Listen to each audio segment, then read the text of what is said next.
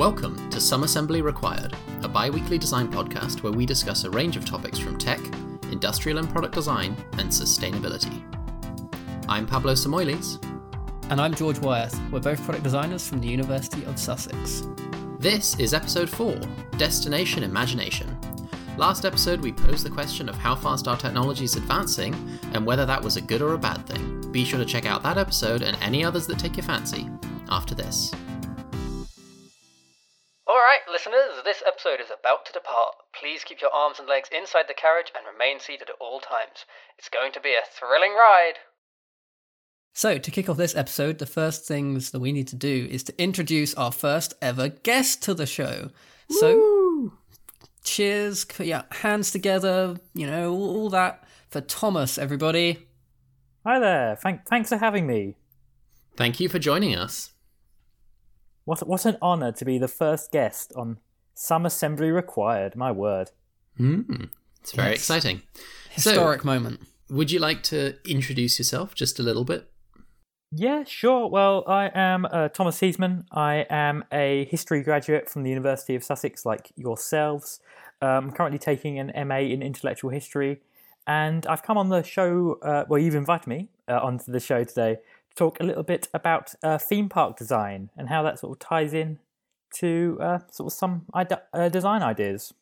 Exciting stuff. Yeah, so you did your dissertation, um, you know, around a little bit of theme parks and history and design stuff. So it seemed like a good opportunity to pick your brains. Yeah, it was a bit of a bit of an interesting one. Bear in mind, I was taking history, and I ended up producing a dissertation all about uh, theme parks and how sort of debates around theme parks came into conflict with debates around uh, heritage. Really, that, that that was it at the end of the day. That's. I, I kind of want to read it, to be honest. It's yeah, it's kind of an interesting topic. I dro- I dropped history. I'll be honest, as soon as I could at school. Um, but I was always just bored of the sort of gen- generic history that you learn about. But that's kind of you know, it's a, a niche and interesting piece of history. Yeah, certainly is.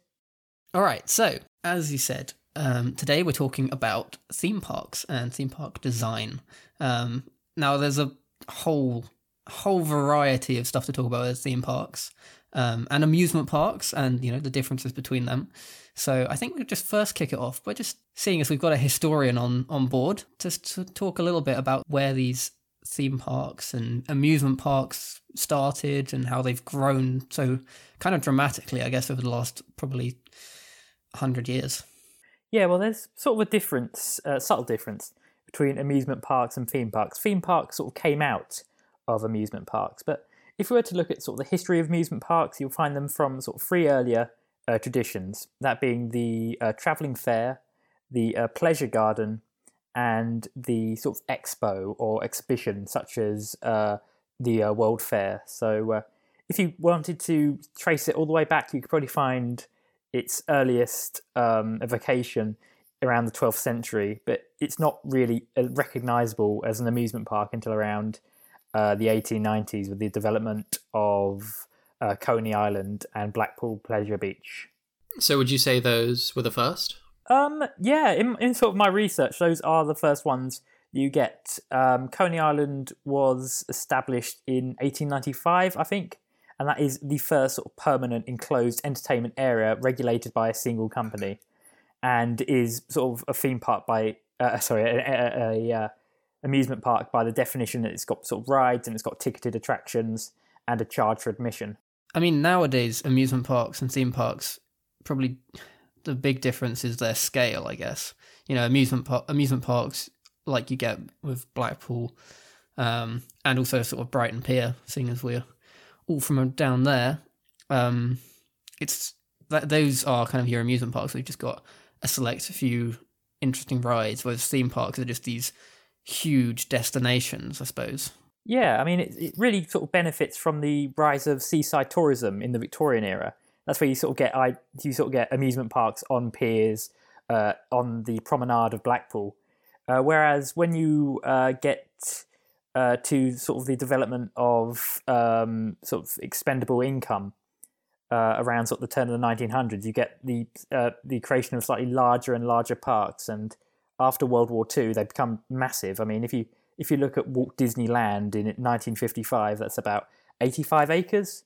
and then you know, ten years later, you get Six Flags Over Texas, which is uh, 212 acres, and then ten years after that, you get um, Walt Disney World uh, Florida, which is 25,000 acres. So that's when it becomes a you know complete regional park. Christ, I had no idea they were that big. Yeah, it's so big. It's actually got its own municipal government, so it has uh, yeah, it can it can actually make its own sort of rules and regulations. That's insane that it's a government that's also controlled by a corporation. Also a bit terrifying. Yeah, very. Who's the head of the government? Is it Mickey Mouse? Um, I don't know. I'm probably Bob Bob Iger. He's the one running Disney these days, isn't he? Mickey Mouse is just their head of public relations. yeah, to quote to quote the Simpsons movie, "I'm the mascot of an evil corporation." that was a pretty spot on impression, really. Yeah, that was good. So, so you said that amusement parks came from was it World Fairs, and what were the other two? Yeah, so World Fairs and Pleasure Gardens. Now, Pleasure Gardens were sort of like these late Victorian, early Victorian um, sort of areas which had sort of various entertainments such as concert halls, bandstands, amusement rides, zoos. You could probably say that the Royal Albert Hall sort of came from a uh, pleasure garden around sort of that area of London. Um, but yeah, it that it's also benefited benefited from the World Fairs and the sort of the world first World Fair was the uh, Great Exhibition in 1851, which sort of has the thematic elements of a theme park insofar as it's all sort of like these little discrete areas representing different countries as they provide their as they provide their different uh, products to this. I think one commentator called it the phantasmagoria of a commodity exchange. But at the point where the theme, the entertain, the point where the amusement park sort of comes out of um, expos is around the Chicago Columbian Expo of 1893, I think it is, because that's when they start including rides as well as these um, sort of themed areas. Mm. So, would you say one of the key things is that theme parks kind of unify the entire experience around one genre or experience, or are they still very much kind of an overlapping between the two? Um, yeah, I think. I mean, there are within within the theme park or within an amusement park or whatever you want to call it. You get sort of three different types of attraction. You get uh, the flat ride, you get the uh, roller coaster, and then you just get some sort of more passive entertainment. So I don't know, just watching a uh, watching like a fireworks display, for example, could be sort of a passive entertainment. And it, in some respects, the passive entertainment is the greatest sort of hangover from the idea of pleasure gardens, whereas uh, flat rides and roller coasters takes it into a little bit more of a radical uh, sort of thrill seeking dimension, if you want to call it that. Yeah, because I guess a lot of these places do have like theatres and performance sort of plays. They have often got different. They're like they're not the same sort of things you'd find in a dedicated theatre or a cinema or something like that. They've got these touch point elements, I suppose. I remember I remember there being like there's the 4D films that they have, which where they have like the sprays, and I've not been to a sort of Disney park since like 2007, so that might be me being a bit out of date there. But um, they kind of try and tie that whole experience style in, don't they? Yeah, definitely. So, Thomas, given all the research you've done, obviously here, would you be able to? I don't know. Where do you think the future we'll see in some crazy change, or do you think what we already have is going to go for a while? Um, well, it's interesting because a lot of people have been drawing parallels between sort of the current situation and the sort of situation 100 years ago with the Great Depression, and uh, this year especially with the Spanish flu. So it'll be interesting, really, to see whether the, because I mean, in, in the 1930s, the theme park industry took a massive dive as people just couldn't afford to spend their hard-earned money on sort of these little uh, leisures and fancies and most of the theme parks around that time in the gilded well most of the theme parks established in the gilded age beforehand um, were demolished and turned into housing. So only a few of the ones that were around in the uh, 1900s to 1929 survived. But yeah if you're gonna if you were gonna say that history repeated itself um, you'd probably see a little bit of the, of the decline in the amusement park industry. But I think the way that things are going, especially by Disney, Disney are always the uh, front runners in this is they're building on more IPs. So you're getting the uh, Star Wars Galaxy Edge and the uh, new Marvel area.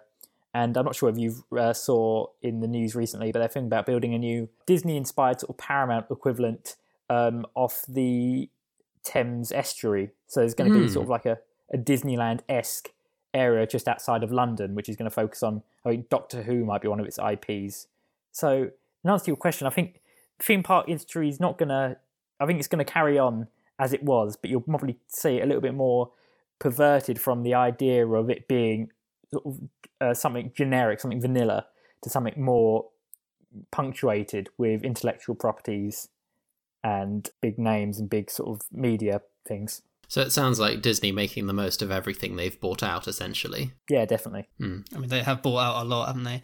One of the other things that I was just sort of reading about for the future, and it does sort of tie into things like Disney and these big brands, is a lot of these sort of, they're not necessarily the theme parks, but they're the sort of experienced designers and stuff like that that work on a lot of these attractions and have this year kind of seen a bit of a rise, and not necessarily just this year, to be honest, in the past couple of years, um, of more like at home experiences where it's like more digital things. Like one of the examples I saw was the infamous Fortnite Travis Scott concert. It's kind of an interesting and weird one where it's like, it's obviously it's not going to be a theme park in your own home, but with stuff like VR coming along, it kind of opens up a new avenue for people to have those same experiences, I suppose. Yeah, that's definitely that's definitely a fair point. Actually, I've it's been quite interesting the use of uh, virtual reality on in theme parks because I mean you've got I think Derren Brown's Ghost Train has been one of the ones over here at Thorpe Park in England where you, you know people have people go into this uh, little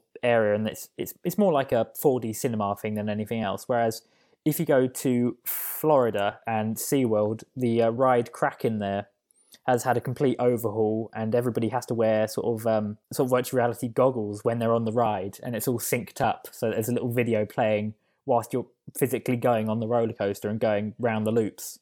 Wow. Yeah, it's it's it's, it's really interesting. But there, there there was a move in the 1990s uh, under something called DisneyQuest to decentralize the uh, amusement park industry really into little areas that could fit into like American malls and stuff. So it's it's nothing new this whole packaging and personalization the theme park experience. But I mean, you could probably draw parallels to the rise of television and the sort of the decline of cinema in that respect. They're all in, in making it, in taking it and putting it into somebody's house. You do get the personal uh, experience. Mm, Do any of those kind of packaged, you know, smaller scale ones still exist on a point of being popular as opposed to kind of an attraction of a time of the past? Um, I don't think they do. I think you just you get you get you definitely get some amusement parks in molds, but they're only just maybe a carousel or two. But it doesn't have the same economic backing as the old uh, DisneyQuest used to do in the 1990s. But they've uh, they all fell out of favor pretty quickly. Mm. I guess they're a bit more temporary as well, aren't they? They're just sort of pop up things they might do around sort of Christmas time where they'll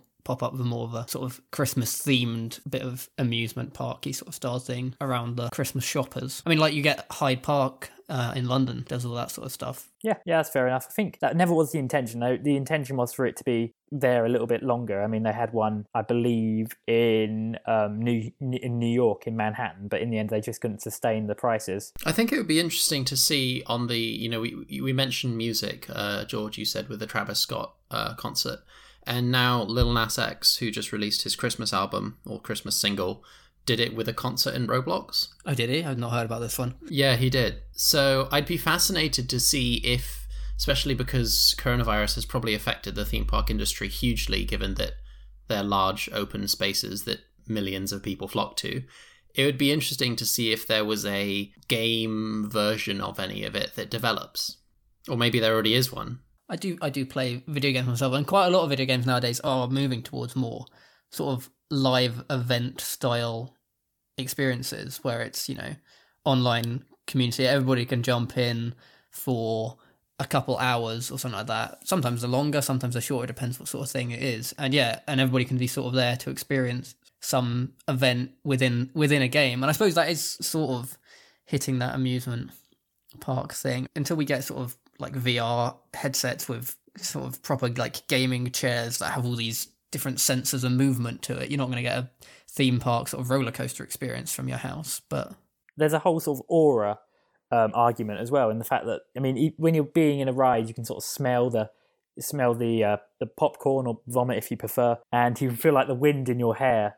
And I don't think I, I think despite as, as as much as home entertainment will try and emulate that, I don't think they'll ever be able to get it to a point where it's completely identical. no, I think it's kind of it's kind of tricky. It's yeah, a lot of the experience comes from yeah, the whole setting. It's not just the ride or the specific entertainment you're watching.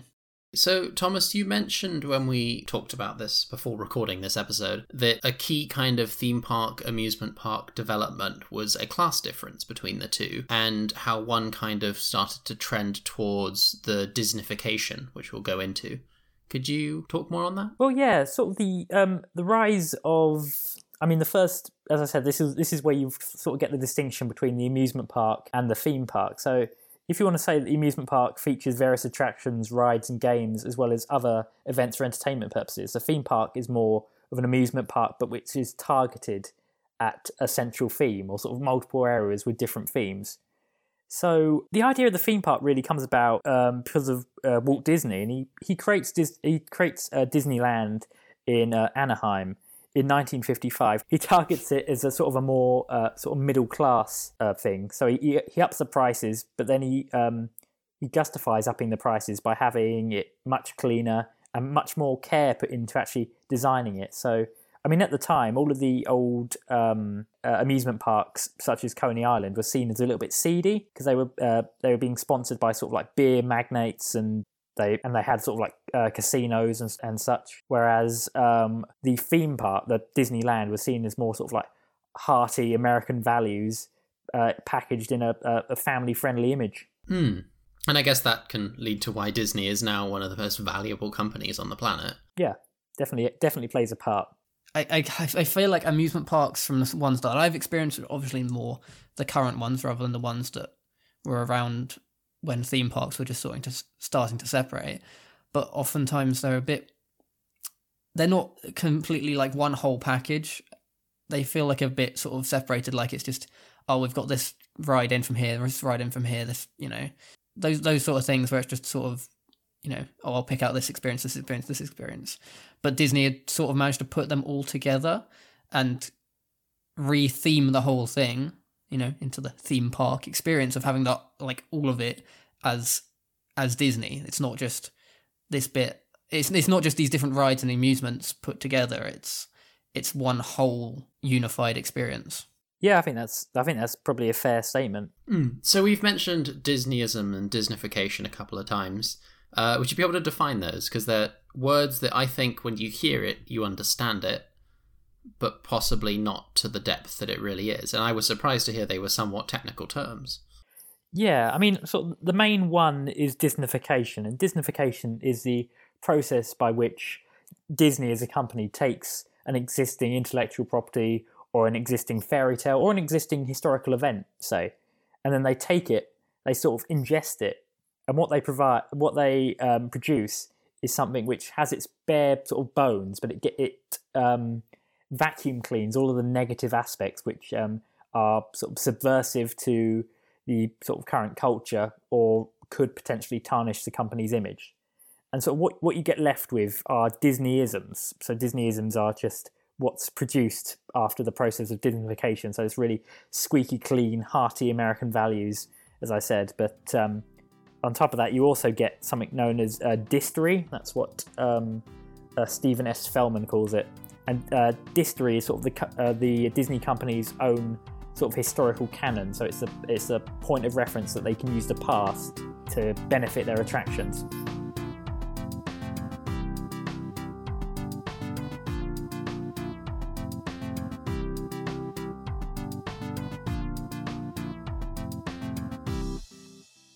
So yeah, we've talked quite a lot about um, the sort of experience you get from these parks, and obviously Disney have probably the the top sort of goal for these parks in how to create the like whole experience. But so I was just doing a bit of um, looking into sort of how they develop the whole experience in these parks, and there's so many different elements that we've got jotted down in our notes here that I think it's it's fun but to look at because as we said these theme parks create this entire attraction and it's not just about the rides that they're selling. It's about the whole yeah sort of brand imagery that disney has and the themed zones their food or the audio everything. All of it builds up into this sort of user experience of going to a theme park um, which i think is it's a really interesting overarching way that they design them It absolutely is. And I think there's, I mean, the user experience we've discussed a lot on this podcast and how everything is essentially designed to build up one thing within the user and it's all designed to around the user. Nothing's done independent of thinking of who is going to be doing that ride, eating that food, interacting with that character, actress. So I guess the the most core element of any theme park or amusement park is the ride. So how do you think the user experience builds from that point? For any of us who have ever been to theme parks, it always starts with the queue. I mean, you go to a theme park and you spend most of your day standing in a queue, yet somehow you still have a really nice day. Um, and there's a, ma- bit of a magic in that. I feel like they've. Yeah, I mean, uh, um, in in his book, Fjellman sort of identifies five basic elements to the uh, Disney queue, but I've, I've, managed to um, summarize it in four, and they are sort of the hidden line. So they hide the line, the um, queue sort of line through the scenery, so it gives the illusion that it's always sort of empty. So by the time that you're actually at the back of the queue, you're far too invested in the uh, walkway, as it were, to turn back. So you're, you're going to be on the ride regardless of how long the actual uh, queue for it is. Secondly, you've got the illusion of progress, which is the way that the sort of line snake get up against each other allows you to sort of see and identify other guests who are slightly further up in the line as you, and then sort of use it as sort of like a reference to how far you've got in the uh, in the line. Then on top of that, you've got sort of sensory entertainment, so visual distractions, be it props from intellectual properties, hidden Mickeys in the case of uh, Disneyland, or theming for the ride, which includes sort of like videos talking about what what you're about to experience, and they just um, they just help sort of distract people from the mundane experience of physically queuing, and even like going up and down stairs help to loosen the mundanity of queuing. And then on top of that, you've got sort of cooling the line, so they're air conditioned, and that often actually encourages people to go on the rides just to escape the heat if you were in uh, somewhere like Florida. And you know, they, they don't miss a trick. So they've also got drink dispensers and food huts built into the line to, you know, to make up to, they, they've got a, a captive audience in the fact of the, uh, the queue. So they're trying to make the most out of it. So while you're stuck in the queue, they'll sell stuff to you, they'll completely distract you and somehow make it a pleasant experience, even though you're just waiting for something. Yeah, it's all sort of subliminal. It's funny because as you were sort of reading through that, I was just thinking, you know, back to my experience of going through these things, and I've definitely, I've definitely done the things of where you sort of see someone ahead of you and like, oh, okay, they're nearly there. Oh, they're moving. Oh, oh, it's that guy again. I can see him. Oh, he's in the distance. He's nearly, he's getting on the ride, so it's not gonna be too much longer now. That's it's so funny that they actually like planned planned that interaction. Yeah, it's crazy. So I guess a good question is a lot of these parks have started to have a kind of fast lane option. And does that take away? Does that make the queue experience worse if you don't have that? Surely that worsens the user experience for the majority of people. Well, I think it sort of appeals to that idea of the, the illusion of progress as well. So if you see somebody with sort of like a fast track pass suddenly cutting in front of you earlier, your your first sort of you your first sort of idea is envy, isn't it? It's jealousy. So you're thinking, hang on a minute, I could easily get one of these fast passes as well. So it still builds into the uh, to the uh, business model. It's it's in some way alienating for the guests, I suppose.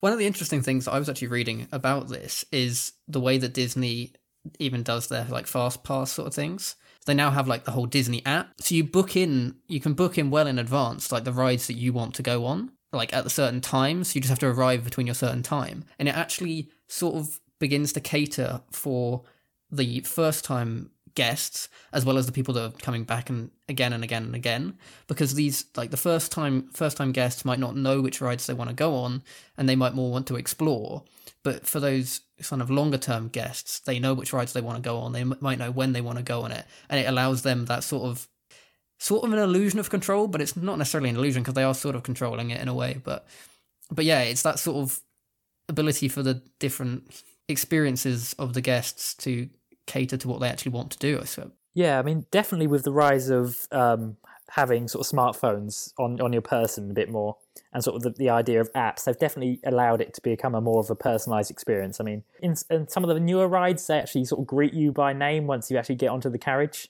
just like, "Oh, hello, George Wyeth, hailing from England." Oh, that'd be weird.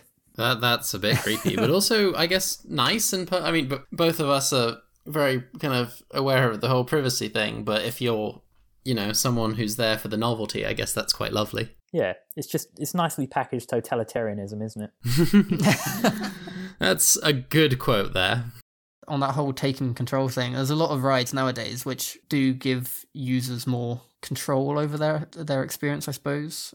Like some of the ones where you get like a little sort of blaster thing, you have to shoot different targets as you go around, and I guess that's all part of that kind of creating and your because it's kind of creating your own day out, even though something like Disney or Thorpe Park are curating it. Yeah, I mean, for those sorts of things, it encourages competition as well with the people within your uh, carriage. So if you if you're with a family, you know, shooting at all of these different targets as you go past encourages it encourages people to interact with it more so that they can win. And if if they win, Yeah. and having their scores sort of pre- printed uh, printed on their uh, on their ride photo makes them more likely to buy it. Yeah, that's true. Actually, they love their um, ride photos and memorabilia. Do you guys have any ride photos? I've got an entire side of a fridge made of magnets. Do you? Yeah. Oh, nice. I absolutely don't. Yeah, I've never bought any myself. I always look for them. I'm like, oh, I look like an idiot in that one, and then sort of move on. But I know, yeah, you do see quite a lot of people have their sort of pictures, often when when they're younger. Yeah, I mean, I, I definitely regret this now. At the time, I didn't. I passed up an opportunity to go to Disneyland in Anaheim when I was in high school in the US because our school band had a kind of go to Disneyland and perform in the park thing. That if you did, you also got two days of free tickets to the entire park. And I didn't do it because it wasn't the, the the trip itself was like just probably over a hundred pounds or so, but I didn't do it because I didn't really want to do the thirteen hour bus drive down, and then back again. And now I'm wondering if it had would have been you know worth the essentially free tickets, because at the time I didn't like theme parks, and now I'm kind of excited by the idea. Yeah, I mean, they do kind of cater for everything, really, especially the Disney ones. You know, if you don't like roller coasters, there's other stuff for you. I mean, I'd probably say it is a missed opportunity, but I don't want to make you feel um, sad about your past choices.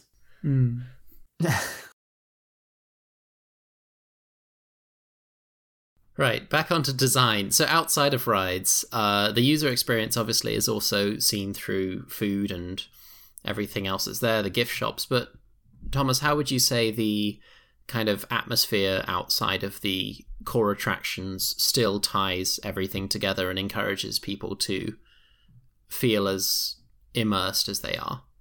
Well, this is this is where it all comes to its sort of defining feature, isn't it? It's theme park, theme zones, and every every theme park is sort of defined by these theme zones. Have different zones which completely immerse the uh, guest in a particular time, place, uh, sort of idea, even.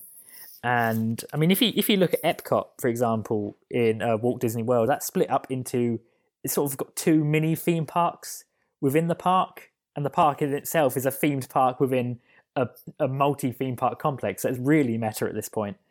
Um, but yeah, half of it's called the World Stage, and half of it is called something like the Ideas Pavilion. So it, it's really strange. You you go into the Ideas Pavilion, and they've got ideas based on sort of biology, based on energy, based on cars, and it's how you could possibly represent that as, as as a structure. How could you represent such of those such sort of abstract ideas as structures? Whereas, and then if you go to the World Showcase, you have to represent different nationalities by their architecture, for example, or or the smell, or their different smells and their different sort of licensed characters. And I found one one thing that I found quite interesting that I learned recently is um, in the Moroccan area, whilst you can buy sort of um, fezzes and other sort of Moroccan goods uh, through the shop, although they're all sort of made in America, obviously. Um, well, probably not made in America. Um, you can you can sort of see in the background the back of another ride of the um, Hollywood Studios uh, theme park, but the back of the ride is designed to look like it could be out of a Moroccan skyline, whereas the front of it looks like it could be in Hollywood, which is, you know, amazing that they thought that through. I mean, the creativity of how they stack all these drastically different experiences very, very close to each other and make it so, you know, you can be right next to a ride from a, com- you know, from like the Star Wars area while you're in something completely separate, and you'd never know.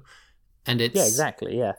and the immersion means that as you move between these places, somehow the transition between two absolutely unconnected things works.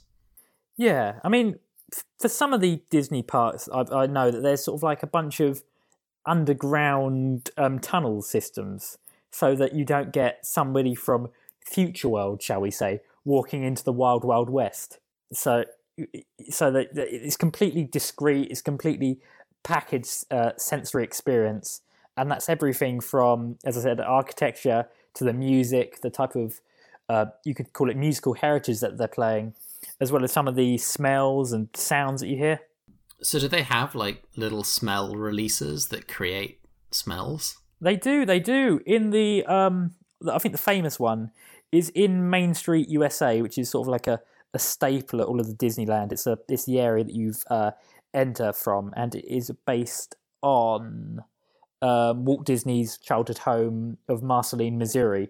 They actually have these smells of um, candy floss and popcorn sort of emanating from some of the show buildings. So they're just empty buildings, but they've just got like smell. I'm not sure how they produce it, but they just have these sort of smells being produced from the windows of these buildings. It's a complete sort of sensory overhaul, just a com- you know complete immersion in this area. And I guess if that's where you come into the park as well, it's that sort of you come in and you just get hit by all those those smells, and I guess it is sort of like walking into a dreamland. Yeah, it's escapism in the highest order. It's escapism, yet it's also a reminder of like, hey, you want candy floss? It's available everywhere for far too much money. yes, and that. One of the other interesting things that I saw was how the staff and the actors and the actresses like even interact with you on just mundane things. Like I was reading an example about the Star Wars uh, part of Disneyland, Disney World, wherever that is. I can't remember which one it is.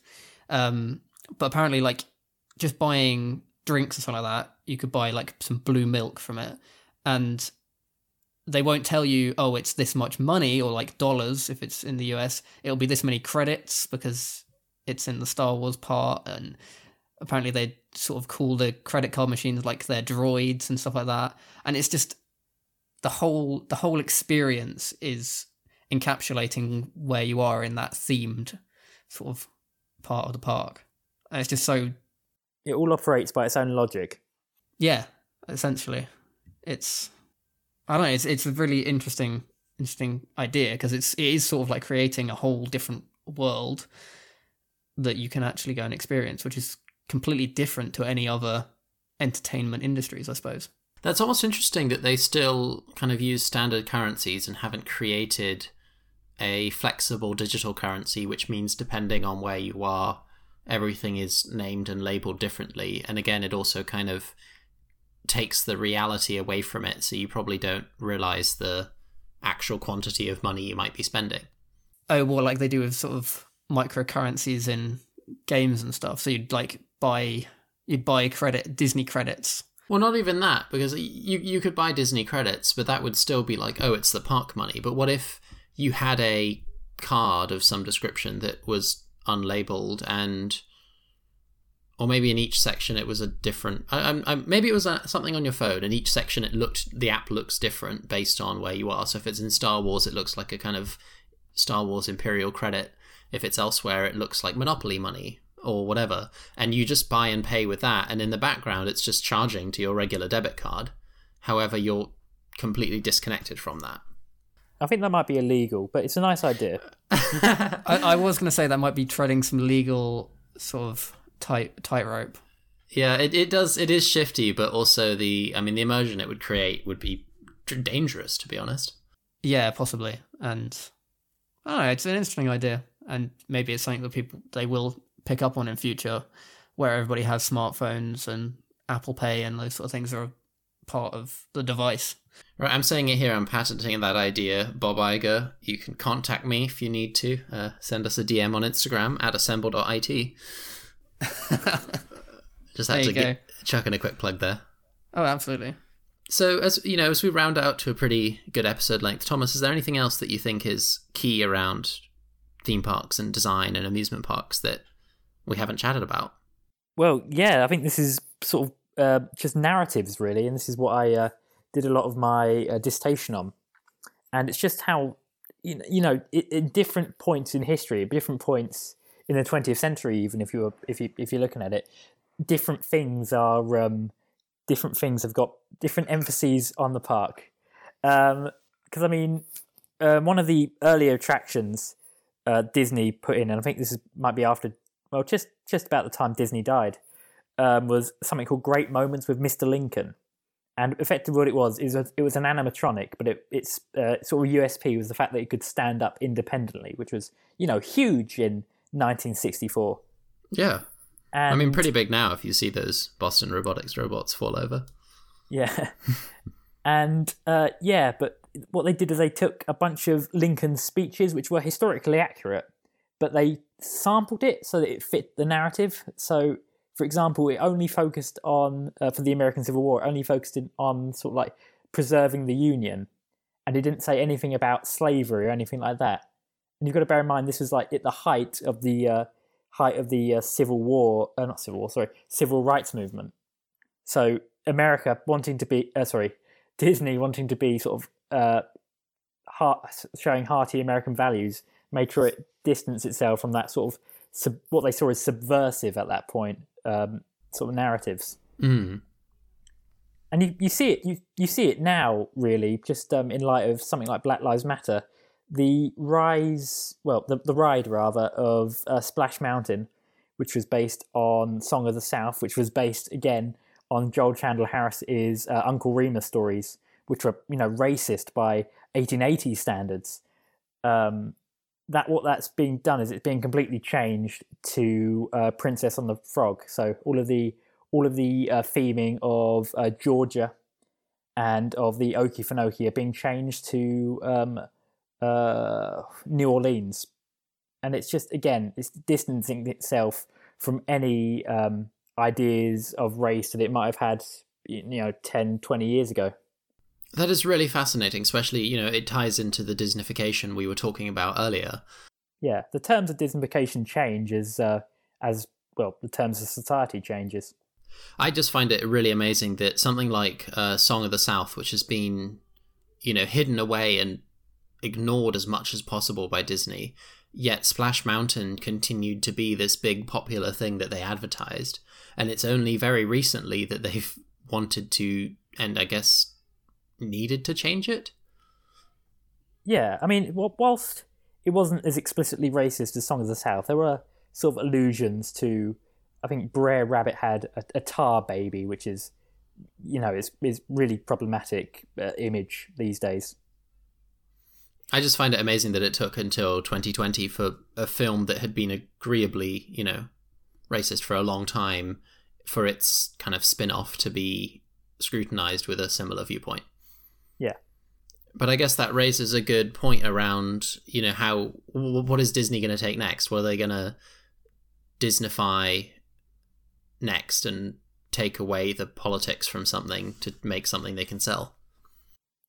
Mm. I'll, I'll be, be interested to see what you think about this, Pablo. But I think they might have maybe a Ruth Bader Ginsburg animatronic. Would you be in favour of that, having seen the real thing?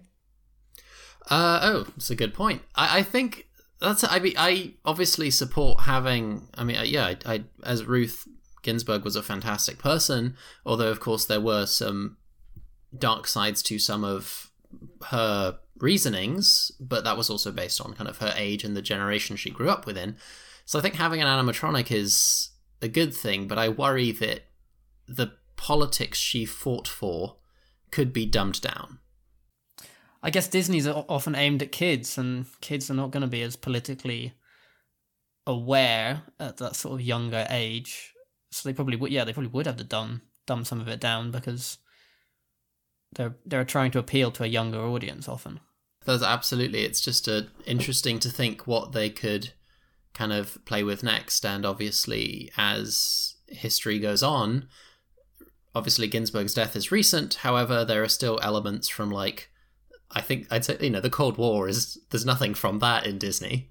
Well, it's it's interesting for the Cold War because if you think about Disney as being super patriotic, then they are it, they are sort of uh, pro Cold War. well, they are sort of showing a side of the Cold War in the fact that they, I mean, they don't show anything of Russia, for example. In in all of the world's showcases, they focus only on NATO countries. That is very interesting. So, would you define Disney as patriotic? Um, I think it's supposed to be patriotic, but again, the terms of patriotism changes every four years or so. It feels like. yes. Well, I think that rounds us out pretty well. Yeah, I think that rounds us out for the uh, episode quite well. We've talked about a lot of different things. As I mean, theme parks are a huge industry and huge business, so there's a lot. There is a lot to pick apart of it, and definitely been a lot of interest. I've learned a lot from uh, from this this episode for sure. Um, so thank you very much to, for joining us, Thomas. It's been really great to have you on.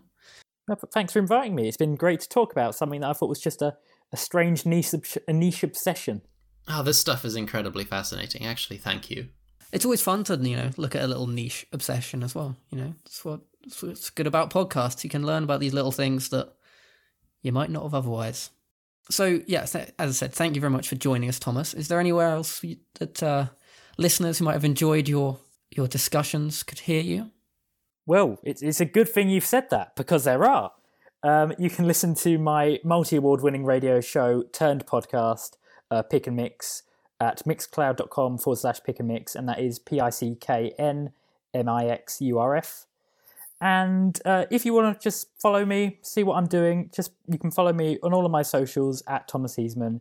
And again, that is T O M A S H E A S M A N. Fantastic. So give Thomas a follow. Definitely listen to Pick a Mix. It was one of my favorite URF radio shows, now turned podcasts. Oh, and you. yeah, thank you for very much joining us. That's great. Thanks.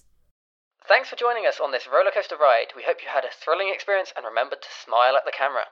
Please make your way through the gift shop to leave the ride. See you again soon, folks.